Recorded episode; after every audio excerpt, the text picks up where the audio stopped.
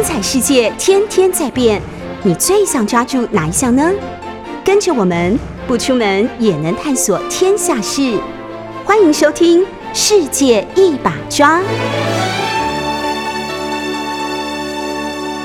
欢迎收听 News 九八九八新闻台。您现在收听的节目是《世界一把抓》，我是杨度。呃，我们这一集开始哈，大概会有连续三集来讲郑芝龙跟郑成功的故事。那特别还是着重在郑芝龙，因为郑成功的故事还有很多，因为他跟台湾的命运啊影响太深刻了。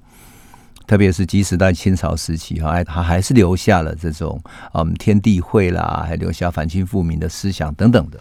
那我们要特别讲郑芝龙，因为我觉得历史的记载里面对郑芝龙其实是不公平的。那我觉得，如果要了解台湾史，不从郑芝龙、严思琪他们这些人看起来的话，那么你根本无法了解台湾史，你看不清楚为什么？因为你看不清楚东亚海商，特别是从宋朝以降东亚的这些海上的商人、商业集团啊，早就活跃在东亚这些商团对于整个大历史的影响。你如果没有看到这些大历史的影响，你就看不清楚为什么欧洲人来的时候，最后他们会到中国来，然后到台湾来，都跟这些海商有关系。可是讲这些海商的时候，如果你最后没有讲到郑芝龙的话，那整个历史就是空的。换言之，我们台湾总是喜欢讲一六二四荷兰人来了，然后才开始诞生啊，开始开启等等。其实它的前生、它的前世就是严思齐和郑芝龙，而郑芝龙是特别的重要，因为他的孩子郑成功最后收复了台湾，把荷兰人赶走了，所以整个台湾历史的转捩点。不止从郑成功开始，你要追溯到郑芝龙、郑芝龙家族，乃至于郑芝龙在东亚的商业贸易史上所建立的霸业。我曾经跟朋友开玩笑说，在十七世纪啊，全世界再也找不到一个人，就用一个人去建立起一个像荷兰东印度公司那么大的一场霸业。那个霸业横跨整个东南亚，然后它的贸易量、它的贸易额都让荷兰人远远不及。那个人只有郑芝龙，我说是十七世纪最最厉害的跨国公司，还有军事复合体的一个一个集合。郑芝龙，所以呢，我们这一集开始要来讲郑芝龙。我个人是很喜欢郑芝龙这一段历史，为什么？因为我觉得他就是解开台湾史的关键人物啊。好，我们来讲郑芝龙。郑芝龙的家族呢，起始于什么，在福建泉州南安，南安那边的一个叫石井镇啊，现在在安海那边，也就是呃晋江那一带了哈，福建晋江那一带。他出生在一个一个小官吏的家庭里面，他小的时候名字叫一官，所以叫郑一官哈。你如果看到现在那个呃荷兰人的记载历史里面，都叫他一关啊。呃，西班牙也是一样，都叫他一关一关的哈。历史上记载很有趣，说郑芝龙小时候就长得很可爱、很聪明哈，聪明伶俐的样子。他年少的时候，曾经在在他们家的附近在玩嘛，在路上玩，那小孩子互相丢石头玩，结果他的一个石头丢的太远了，飞过了一个围墙，飞过围墙之后丢到一个官犯人家的家里，原来那是一个泉州的官员啊。叫蔡善济的，是泉州的知府，也是泉州最最大的一个官。泉州知府蔡善济丢到他的身上去了，蔡善济的家人仆人就冲出来，就把他小孩就抓了啊，就就带进去了。怎么搞的这样子？结果进去之后，蔡善济哎，看到这个孩孩子怎么长长这么可爱啊，啊，聪明伶俐。后来当然郑世龙的爸爸听到了，他们家人就赶快赶过来嘛。结果呢？蔡善济还还在跟郑世龙聊天，还说：“哎呀，真是一个宁心儿。”他叫他宁心儿，真是宁心儿很现代化哈，好像很可爱的一个名字。但蔡善济就这么喜欢他，就跟他爸爸说：“真是一个宁心儿，要好好教育他，这是一个聪明的孩子。”可郑世龙他从年少的时候，历史说他是性情荡逸，就是很飘荡哈，喜欢到处晃啊晃的啊，然后不喜欢读书。不喜欢读书，但是很聪明，有臂力，很会打拳，好拳棒这样。更重要的是，郑家的家族一直有一个海商的传统。郑芝龙的妈妈姓黄哈，那他的舅舅呢，他就是他妈妈的那个家族呢，有好几个那种舅舅啦，或者什么家族里面的人哈。已经到越南、到马六甲去做生意了，所以记载里面还有人死在越南，或者有人失踪在印尼，或者有人现在留在啊马六甲做生意等等的。换言之，他母亲的这个家族一直有一个海外经商的传统，所以他家族并不是一个封闭的传统的那种啊书生的家族，不是，而是已经在海外开拓了。所以他既然不喜欢读书嘛。长大了，大概十七八岁的时候，妈妈就说：“那你既然这样的话，你有一个舅舅叫黄成啊，在澳门经商，你就去投靠他吧。”所以郑芝龙就跑到澳门去，跟着他舅舅学习做生意。然后他信荡义又很聪明，所以呢，他到澳门之后，很快哦，很快就开始学习葡萄牙语、学西班牙语，东学西学。然后呢，好奇的孩子。这个孩子郑芝龙又跑去了天主堂，看到天主教的教会如此神圣，跟人家唱圣诗，所以他取了一个葡萄牙的名字叫 Nicolas Gaspard，入了天主教，成为天主教的教徒，很有趣哈。那他在郑芝龙在澳门是跟着他的舅舅学习经商。我们都知道，我们上次有讲过嘛，葡萄牙在一五五三年的时候去租下来。澳门之后，就在把这里当成一个经商的基地，所以到了郑芝龙去到那里的时候，大概嗯一六一七年左右吧，那个前后啊，就在那个前后呢，他已经成为一个很重要的葡萄牙人经商的基地，甚至于这个经商的范围也也影响很大，包括到欧洲很多其他国家都知道他生意做得非常好。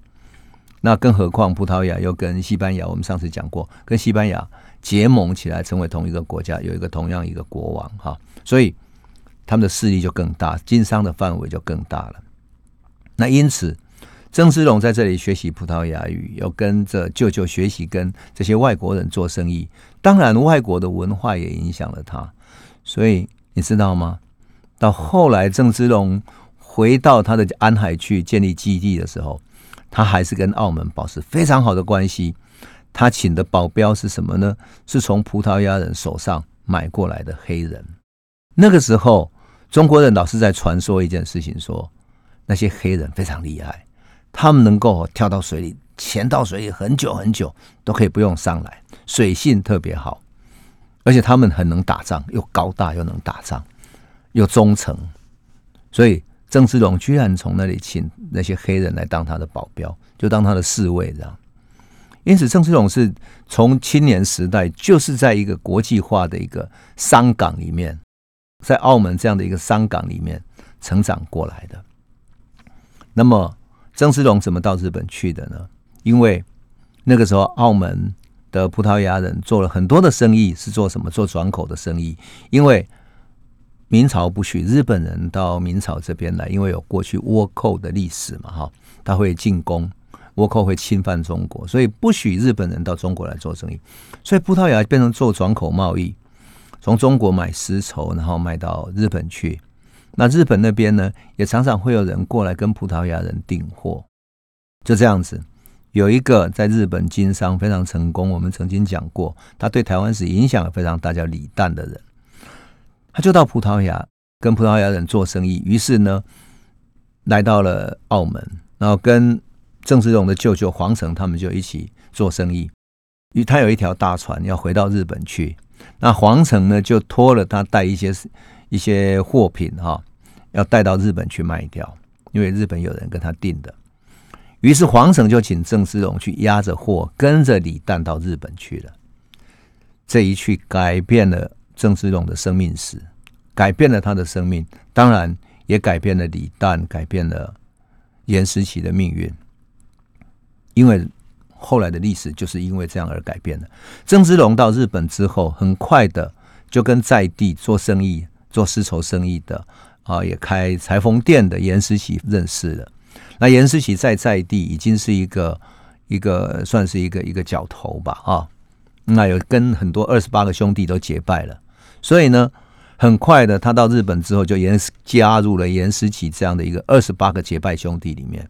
啊，那个时候郑芝龙啊，大概一六二零年左右，郑芝龙才二十岁左右，所以他等于是结拜兄弟里面最年轻的。换言之，李旦、严思齐的手下就是以郑芝龙最年轻，但是也是最能干，他们都看好他。那很有意思的是，郑芝龙年轻帅气嘛，所以。到日本之后，有一次在一个宴会中看上了田川氏，看到一个朋友他的他的女儿田川氏。这田川氏长得据说是非常秀气、清秀、温柔。呃，他的性情里面有一种烈性，就是有一种烈性，也跟郑志龙非常合，所以两个一对眼之后，很快的就结婚了，就结婚了啊。那么。就这样子，李旦、严思齐、郑芝龙在日本结拜了，因此就有了后来他们严思齐二十八个兄弟在日本，因为日本人要提高那些呃他们丝绸售价的那些收购啊，怎么提高呢？他就是说，你限定你这些从中国来的丝绸，这些商人只能够交给一些日本的商家，交给其他人不行，只能够这样交出去。结果。这样子等于没有利润了嘛？所以最终呢，严思琪跟李旦他们就想说，如果有可能的话，干脆就把港口如果占下来的话，占领一个港口，那么我们就可以自己在这里销售了。他们想把平户港给占下来，可惜这个计划没有成功。我们上次有讲过嘛？哈，讲过，因为这样子，所以呃，严思琪跟郑芝龙来到了台湾。可是我必须特别讲的是。在历史里面有许多的记载说啊，郑芝龙因为长得很帅啊等等，所以就是以龙阳侍奉李旦，就是说他作为同性恋去伺候这个李旦。但是我觉得这些都是嗯，对于海上的这种船员的生涯有过多的想象，因为嗯，后来对于这种同性恋的描述里面，把很多结拜兄弟也视为是同性恋的一种。那其实跟中国过去的嗯那种《水浒传》以降的结拜兄弟其实很接近。你要说《水浒传》就是同性恋，我是觉得怎么说都说不过去。也许有，但是至少在历史的记载里面，在中国的侠义传统里面，那就是一种侠义的义气的表现，而不等于是同性恋。所以我是觉得也有人把李旦啊、严思齐。跟郑芝龙这些关系说哦，他们结拜兄弟，所以有同志的关系等等。我是觉得这是过滤了哈。好，不管怎么样，在一六二四年的时候，因为严思齐在日本平户想要起事，想要攻占港口失败，最后来到台湾啊，来到台湾了，把船开到台湾来，所以他们就在云林那里建立十个寨子。而这十个寨子里面，当然郑芝龙也算是有参与到的。那另外一个记载呢，说荷兰人在占据澎湖，后来要从那里撤退的时候，因为两边跟明朝很难协调，所以派了李旦去协调。那李旦就找了郑芝龙去，因为郑芝龙会会葡萄牙文，所以可以当他们的翻译等等。这个就很有趣了。好，郑芝龙的改变命运的时机来了。一六二四年，荷兰人从澎湖退到台湾的时候。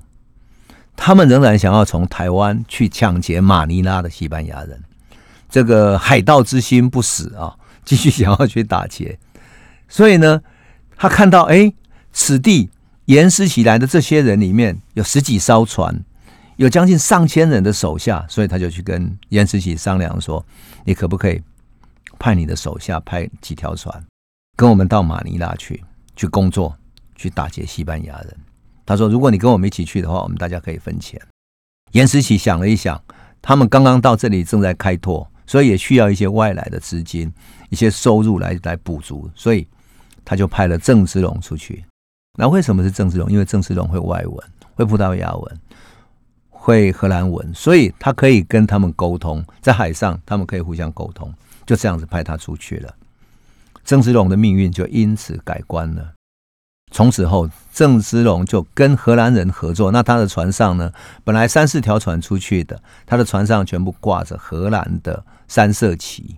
我们现在看荷兰国家队在比赛的时候，依然是挂那个三色旗哈。随便你去去看就知道了哈。荷兰的三色旗，那么他帮严思齐去出海去了。可郑芝龙做了一件非常厉害的事情，这是只有海商才非常熟悉的人才会做的事情。本来他的责任是要跟荷兰人分工，荷兰人去抢马尼拉那边的西班牙人，然后郑芝龙要负责做什么？负责去拦截从漳州粤港这里，就是现在厦门这一带出来的中国帆船、中国船。那这些中国商船里面载的丝绸要到马尼拉去做生意，所以要打劫他们。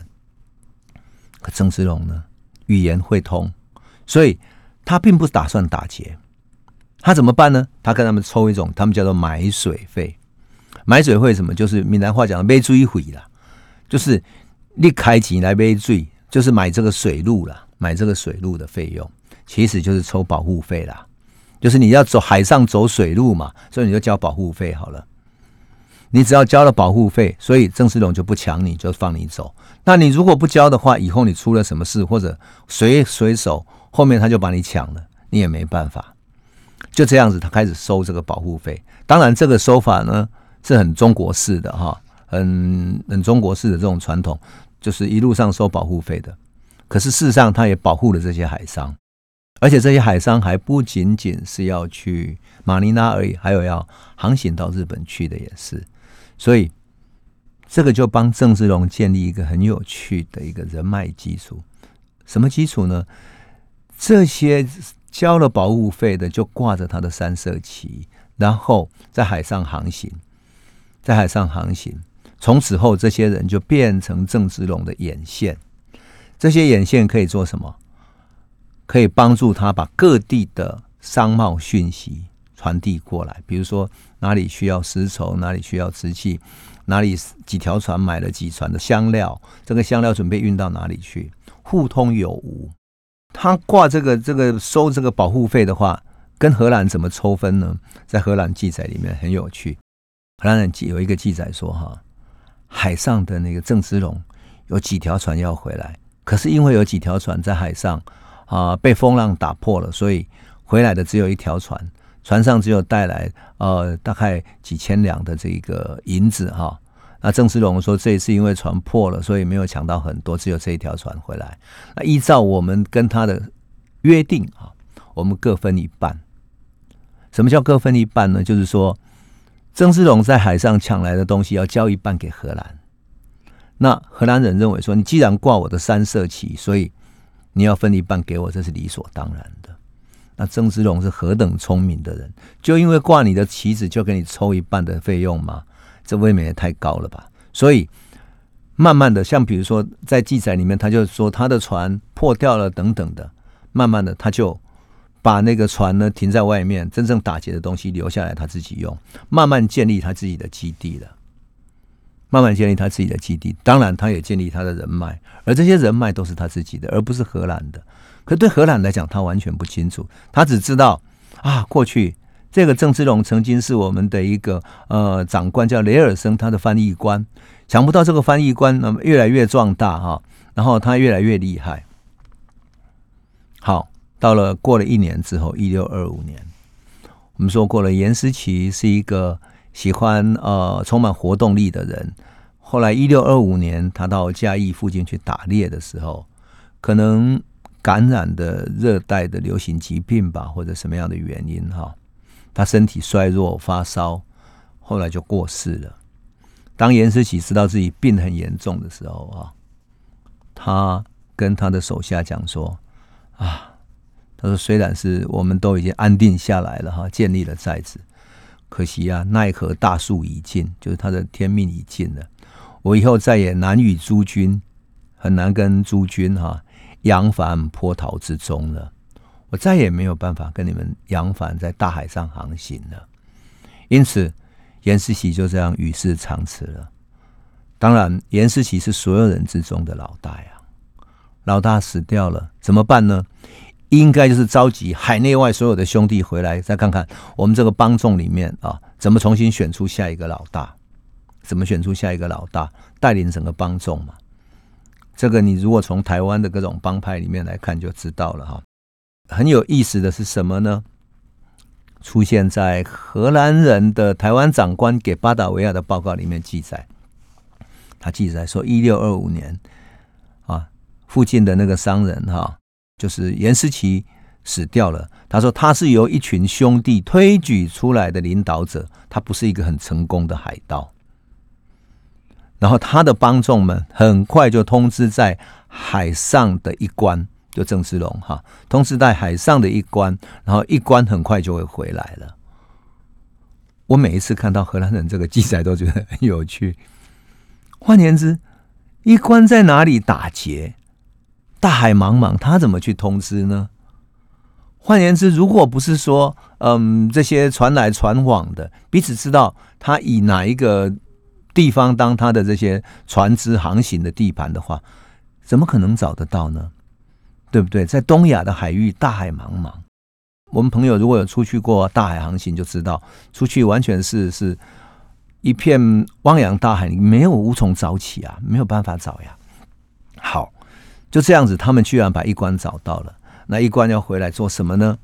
跟众兄弟大家决定，谁来领导我们以后在台湾、在云岭这十个寨子以以及我们众兄弟的未来。那么，正义官能不能成为老大呢？我们休息一下，回头再来讲。欢迎回到九八新闻台《世界一把抓》，我是杨度。我们刚刚讲到，呃，严思琪和正义官的众兄弟们哈，同时的海上的正义官回来了。回来之后，大家兄弟要推举一个老大。可是我们都知道哈，在黑道世界里面，谁也不服谁，各有武功。我们上次曾经讲过，他的那个结拜兄弟里面，有的会用藤牌盾的，有的很会射箭，有的很会管理船务，有的很会当商人，是一个很好的财务长，有的人是很厉害的采购经理等等，各路人马、各种人才都有。可是谁要当老大呢？所以他们就决定按照中国最传统的习俗，捻香祭拜严思琪，看了这个老大。决定要让谁来接班的，所以他们就排了一个香案，然后二十八个结拜兄弟呢，就是一起在那个香案前面跪下来，向严思琪祭拜，说：“好，我们弄一个规矩来哈，就是说，我们这个规矩就是我们把两个碗哈，那一般的碗是陶瓷做的嘛，两个碗放下来，然后放下来之后，就是站着，然后把杯这样子，把碗那个当做把杯的杯哈。”直交杯的杯哈，那碗呢？从站着的时候放下来，然后让它上开来，上开来。如果是醒杯哈，就是圣圣杯哈，就圣杯。那如果碎掉了，那也不行哈。所以要是没有碎，而且是圣杯才行。结果很多人哈，直下去都两个碗就粉碎了，两个碗都粉碎了，而且粉碎之后就看不到是不是圣杯了。哎，想不到直下去之后，居然只有正一关的哈。没有破，大家就说：“哎，怎么可能呢？他又是最年轻的，对不对？”于是就说：“你你重新再来吧，哈。”于是正义官就跪下去祷告，之后再站起来，继续把两个碗直下去，依然是一个醒杯，这样一个圣杯，哇，碗也没有破掉，大家都非常惊骇，这样啊。正义官就拿起来就说：“好，那我们再再拜一次，算是三次了吧，哈。”那这个时候。他们年纪最大的，也是很会做采购经理那个陈忠基哈，他里面很厉害的。陈忠基说：“我不相信。”他就把那个碗哈拿过来说：“当天祷告说哈，我等大哥已死，我们所有人大哥都已死了。我们现在要推一个人当率领我们诸军哈。老天如果相信是正一官的话，那么你再赐给他两个圣杯这样子，那我们大家就愿意扶持，共同来扶持他。结果。”正义官拿过来，跪下去祭拜完之后，连续两次都是圣杯。哇！全部的人最后都只好信了，还是有人不相信。但是陈忠记毕竟是里面最老大的啊。当然，在历史记载里面记得更夸张，台湾外记里面说还有很多人不信，所以他执杯执了三十个醒杯这样子，三十个圣杯这样。啊，那当然这是一个一个传说了哈。但是总之呢。这个历史记载里面，把他塑造成为正义观是天命所托付的领导众兄弟的未来领导人。正义观竟然是他们里面是最年轻的。如果是最年轻的人，你要领导一群黑道的兄弟，有可能吗？即使天命要你当领导人，你你指挥得动这几个江湖上各路人马，有的在在双屿，有的在漳州，有的在泉州，各路人马的大哥吗？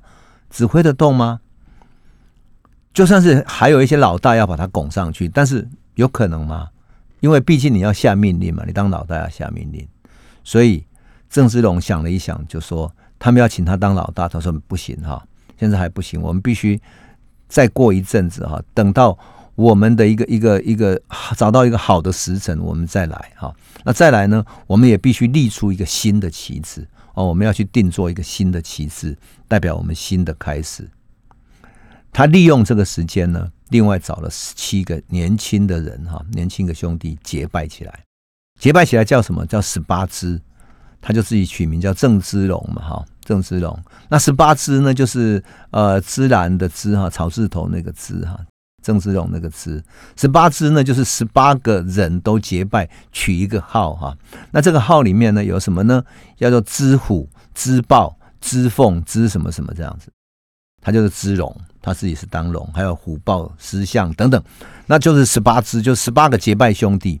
那这个十八个结拜兄弟准备做什么？准备他调动全军的时候，是他自己的人马。那另外呢，他请谁呢？请过去的那些二十八个结拜兄弟，年纪都比他大的，作为什么？作为参谋，作为总监军，作为十个寨子里面每一个寨子的负责人等等的，然后各自都当老大去了。可是实际上呢？就等于是顾问团呐，当顾问团，那其他真正要动员的，就是他的兄弟。我觉得我要特别讲这一段是很有趣的，是什么？因为我们一般都认为说，哇，郑芝龙后来就变成了海盗哈，好像说他就这样子，我们都看见那个海盗好像只会在海上，嗯，像那个神鬼奇航的那那个，对不对？结果呢？好像只要你在海上，只要会跳了、会射箭，就可以当老大。其实不是，你要带几百个、上千个这些些海盗们在海上抢劫，那你要指挥多少条船，然后才能够去海上去围一条商船？特别是如果欧洲的那种大商船的话，你要把它围起来，然后让它乖乖的交出了保护费用，你要花多少力气？换言之，你要会懂得什么？懂得在海上的航行，懂得指挥你的船队怎么去做包围，在海上包围。而我们要知道，那个是风帆船的时代，你要看风向，指挥哪一条船适合从哪一边去去航行、去包围的。换言之，他要统御几百个人、上千个人，那平抚众人，还要安抚长辈，还要组织团队、带动士气等等。如果不是有卓越的领导能力，而只是像像那个神鬼奇航那样子啊，那是不可能的，不可能的。我说严思琪的整个这个团队，最后由郑芝龙来带领，整个就开始转型了。转型成什么？本来是一群商团，一群结拜兄弟，然后到台湾来开拓，结果在郑芝龙的手上，他转型成为一群大海盗，而且变成海上的武装势力了。他不再只是海盗。而是去收保护费的武装势力的，当然最重要的是郑芝龙，他有这个能力统御全军哈，然后在台湾生存下来，带大家往前走。那就在这个时候呢，一六二六年左右，郑芝龙继续在海上行抢，那打劫，然后收保护费用。可是他的势力慢慢壮大了，因为他在东南亚这建立的这些海商的关系、人脉等等的哈，慢慢的壮大起来了。所以，他虽然跟荷兰有合作，可是打劫回来的东西呢，他慢慢收归己有，抽的太凶了哈。那荷兰东印度公司呢，慢慢也觉得这个海上的很大的一部分，特别是对日本的贸易，对日本的那些部分呢，慢慢的被郑世龙给垄断了哈。所以，对荷兰人来讲，就觉得有点疑虑。可是他还是瞧不起他，为什么？荷兰人的眼中。郑义官不过是一个从日本聘请来的一个当我们的翻译员而已，他能够干什么呢？哈，他顶多就是帮我们去打打西班牙人而已，所以根本不在乎。他虽然看到他的船呢，从二十几艘中国式的帆船慢慢增加到四五十艘了，都还不以为意啊，哈，都不以为意。啊战绩越来越辉煌，也不以为意。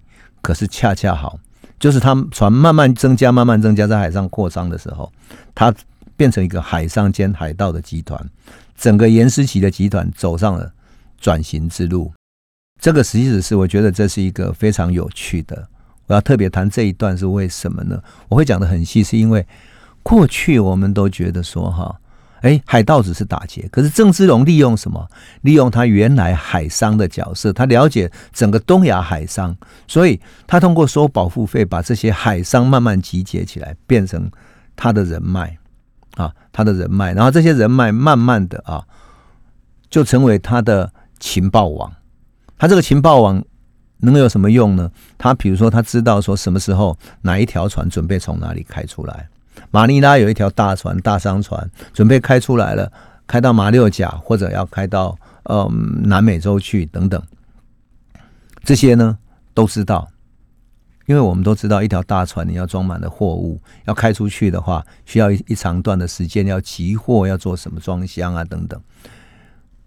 你如果用现在这个嗯长荣海运哈。集装箱要从各地把那个集装箱运过，然后再运上大船去，再出航。你就可以想见，郑芝龙那个时代，他不会是只有什么几个人就可以装上整个船的啊，而是很多人都全部靠人力的嘛。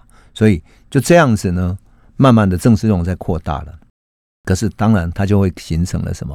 形成跟荷兰的矛盾，因为对荷兰来讲。他最终的目标，哈，最终的目标，并不是说只要去海上打劫而已，好，而是要什么？要想要垄断对中国的贸易。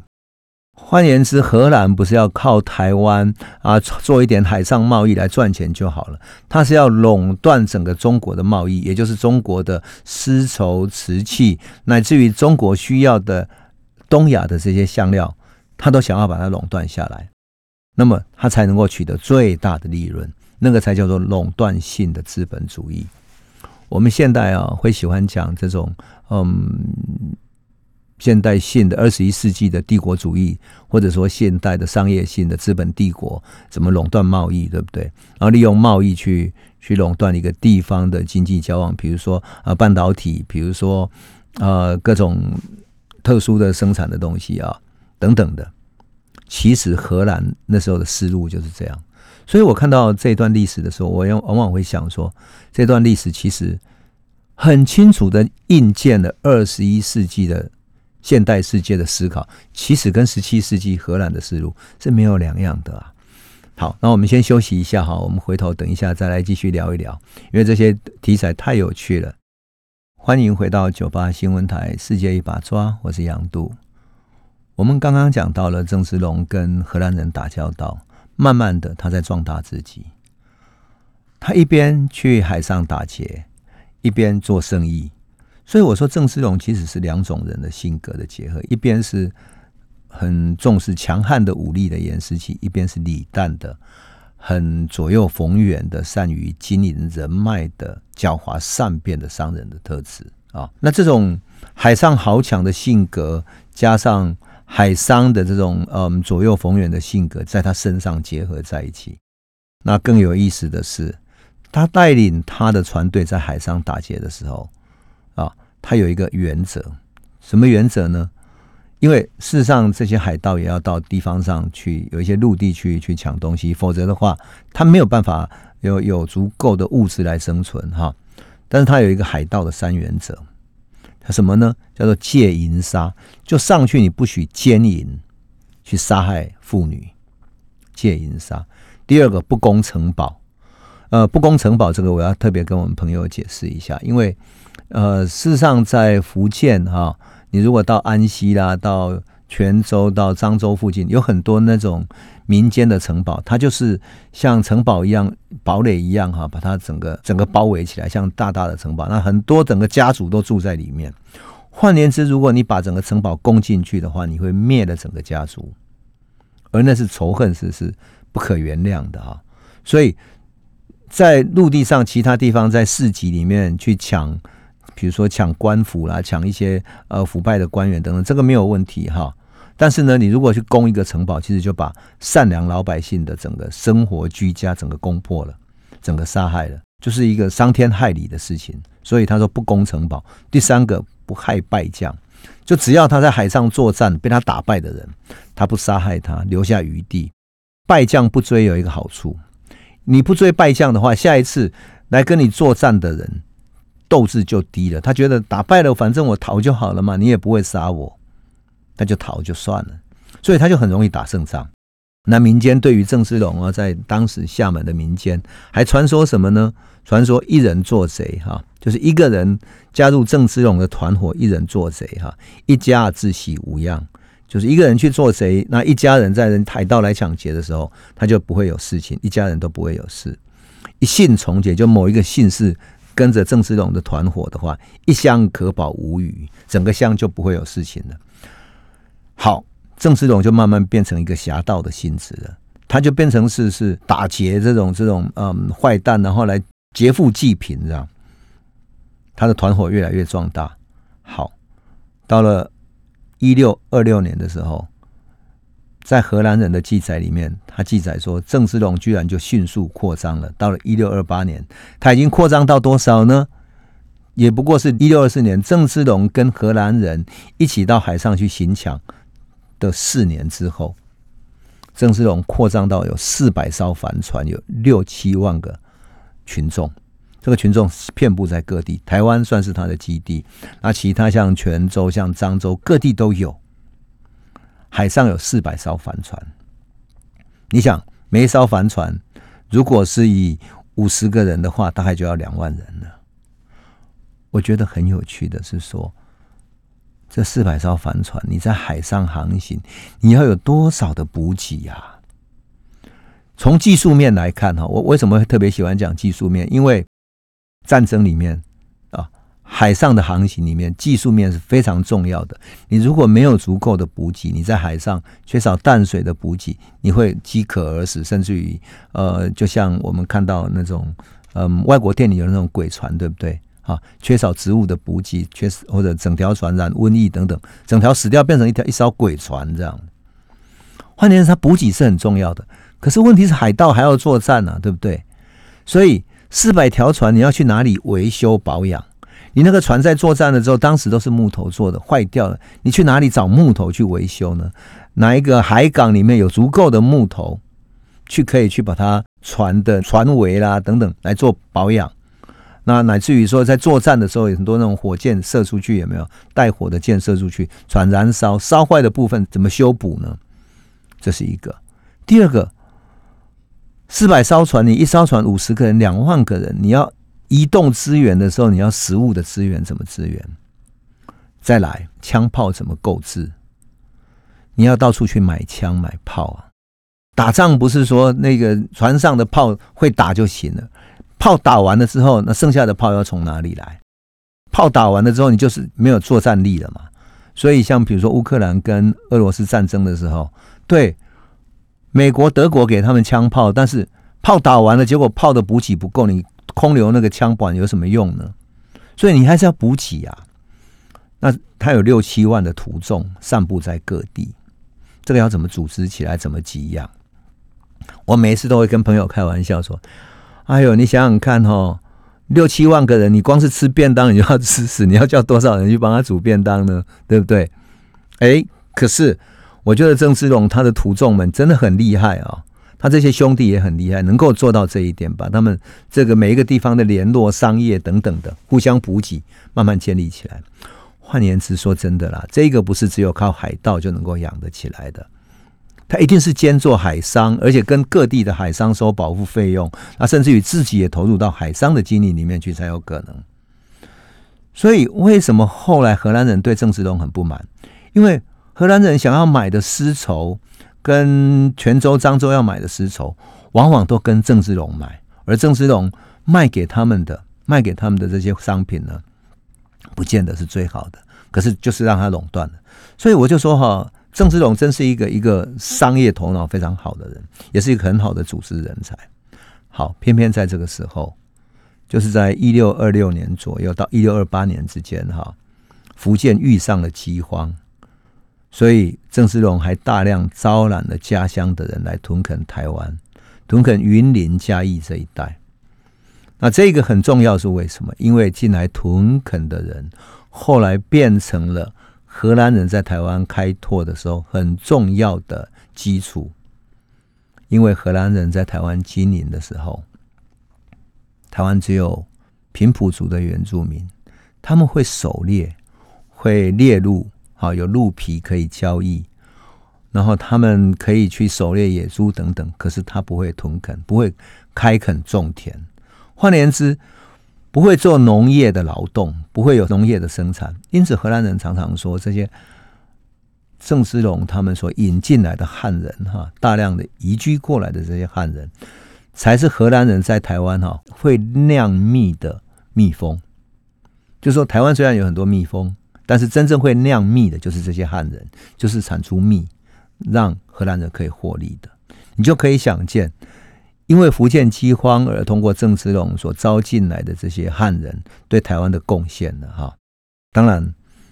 我有时候想起来都觉得很好玩哈，六七万个徒众，四百条船，四百条船呐，那可是比现在那个长荣海运还厉害的哈。穿梭在台湾海峡、日本东亚海域之间来回补给，你想那是何等兴旺的一种一种场面。所以他的势力越来越大，大到一定程度之后，荷兰人受不了了。结果呢，福建的巡抚那边也受不了了。所以福建巡抚居然跟荷兰联络什么？联络说我们可不可以结合起来，去把郑芝龙的这个势力干掉，一起驱除海盗正义官。这个时候，荷兰的台湾长官叫德韦特，他可开心了。他想：哎呀，这个机会太难得了，而且这个福建的巡抚呢，居然开出条件说，如果我们可以把正义官赶走的话，我就准许永久的臣民，准许啊，你荷兰的臣民。自由的从大元到漳州这边来做贸易，当然我们的贸易也会开到巴达维亚城去，开出很好的条件，他就开心极了。所以德韦特就派出什么？派了五艘快船，还有四艘配备荷兰的中国帆船哈，荷兰人的中国帆船离开了厦门，一起南下去迎击什么？一起去迎击正义官的船。可是他开到那个贝伦湾，贝伦他们荷兰人记载叫贝伦湾的时候，看到三四百艘的帆船，海盗们的这些帆船在海湾里面停泊不动。可是天要破晓前的两个小时呢，在极度昏暗的天色之中，正义官下令，突然发动火船来攻击，几十艘的火船带着炸药开始开向荷兰的快船，然后。他的船一勾上荷兰船之后就勾住了，然后把自己的船点燃引引爆它。火船勾上荷兰战船，一开始燃烧之后，他的战船也开始烧了，所以整个大火烧的海面通红，天色跟海水全部都红色的火海的。而荷兰船里面跳海的跳海，嚎叫的嚎叫等等，整个爆炸起来了，海水为之沸腾。荷兰人没有看过这种亡命的打海战的阵仗，特别在中国海这边，所以。他整个来不及反击，最后只求脱身，就赶紧割断缆绳往外逃。这一仗终于让荷兰人见识到正义官这个集团已经不是他从前那个小小的翻译官，他不再是那个小小的那种严思琪集团那个年轻的小弟了，他已经变成一个大将了，早就超出他的想象了。而明朝官方呢？